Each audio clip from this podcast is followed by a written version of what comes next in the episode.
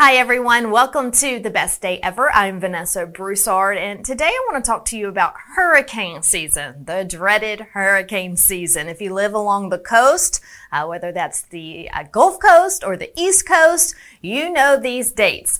June 1st through November 30th. That is hurricane season and it's upon us. It's dreaded.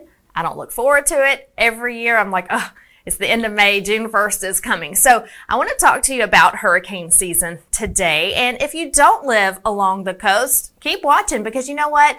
There are so many people who don't want to evacuate when a mandatory evacuation is issued. And so if you have a loved one or a close friend who does live along the coast, I know a lot of times the elderly, they say, you know what? I just don't have the energy or the effort or just the drive to pack up my things and leave. And so they stay. And that is not the correct thing to do. So when a mandatory evacuation is ordered, it is up to all of us to make sure any loved one or friend evacuates when that time comes. So I want to talk to you about that today. Also, what NOAA predicts for the 2023 season, and also about some history I have with hurricane seasons. Uh, living along the Gulf Coast my entire life, we have been hit by more than enough, our fair share of storms, unfortunately, but we know how to plan for them and, and get ready for them. And we know what to do when disaster strikes. The worst case I've ever seen is Hurricane Harvey in 2017. I was working at a news station in Beaumont, Texas. We had around the clock coverage, wall to wall coverage. So I was not able to be with my loved ones uh, when Hurricane Harvey hit. Uh, we were stuck, confined to the news station, and my family was confined to the house where they had evacuated to my, one of my siblings. And so, um, it was really hard to, to know that uh, the water was rising in my house. I was at uh, living at my mother's house at the time, and the water was rising. I was stuck at work, couldn't go home to her or my spouse. And he was with my mom at the time. Thank goodness that he was there to help her um, pick up some things as the water started rising. And so at the time, it was very stressful. I cried a lot because when I was at work, I knew that I lost all of my material things. But even though we were displaced for months upon months upon months for a very long time, those material things can be replaced and they were, and that's okay.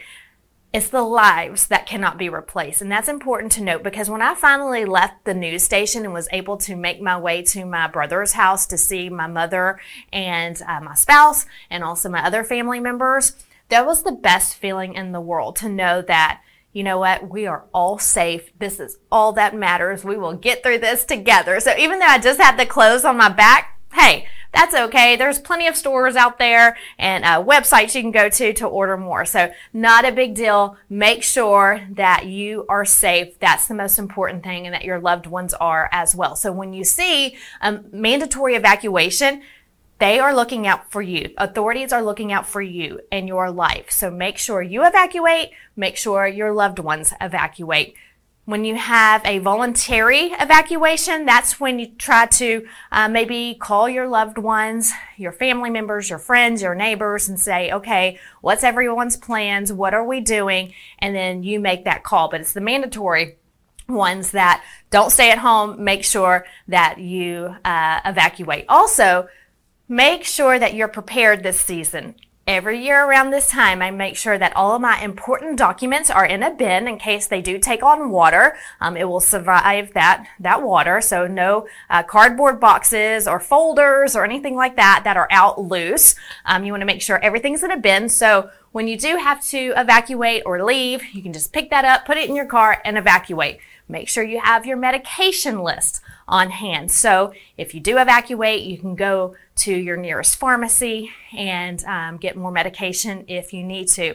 Also, very important. I do this every year. I call my insurance companies just to make sure that uh, all of my insurance is good. My windstorm and also my flood insurance is good on my home, my property, um, to get me through the season, and that there's no uh, loopholes anywhere. That if something happened, I am covered. So it's always a good idea to call your insurance companies just to make sure everything's good um, because you don't want any type of mishaps if something were to happen. So with that said, let's take a look at the 2023 hurricane season. This information provided to us by meteorologist Dana Melanson with Southeast Texas Express.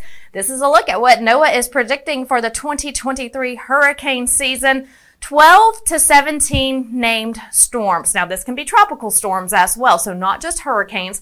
Uh, 12 to 17 named storms. That may sound like a large number, but this is a pretty average uh, hurricane season that they are predicting.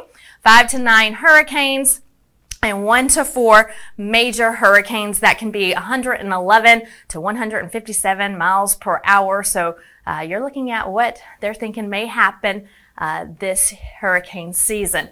Now, the Saffir Simpson scale, in case uh, you need a refresher, Cat 1 to Cat 5. These are uh, the wind speeds at those. For those, Cat 1 starts at 74 miles per hour, then Cat 5 uh, 157 up. So those are monstrous, as we know all too well. Uh, we never want to see anything in the color coded section, Cat 3, Cat 4, Cat 5, because that could be disastrous. So hopefully uh, we won't get to, to those large scales this year.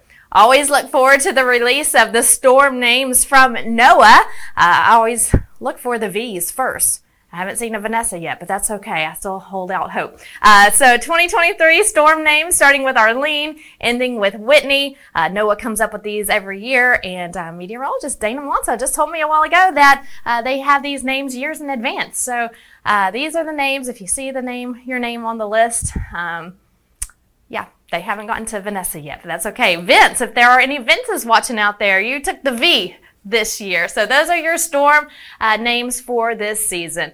All right, I want to remind you that if you want any hurricane updates, hurricane season updates, you can always follow Dana Melanson, our meteorologist, on Southeast Texas Express on Facebook. He will be there around the clock, keeping you updated with all the information you need to know as we uh, enter hurricane season. And if I haven't told you already, September, around September 10th is the peak of hurricane season. So he'll be there for you, uh, making sure you are covered uh, through this season. So that's on Facebook. Also, SoutheastTexasExpress.com and Roku. If you have Roku, download Southeast Texas Express. Uh, you can find all the updates there and also the app on your phone. So he's pretty much everywhere. So all you have to do is uh, click it on the TV or on your phone, and you will get your 2023 weather updates from Dana Melanson, our meteorologist. And that'll do it for me today here on the best day ever. I'm Vanessa Broussard. Make sure you and your loved ones are prepared this hurricane season.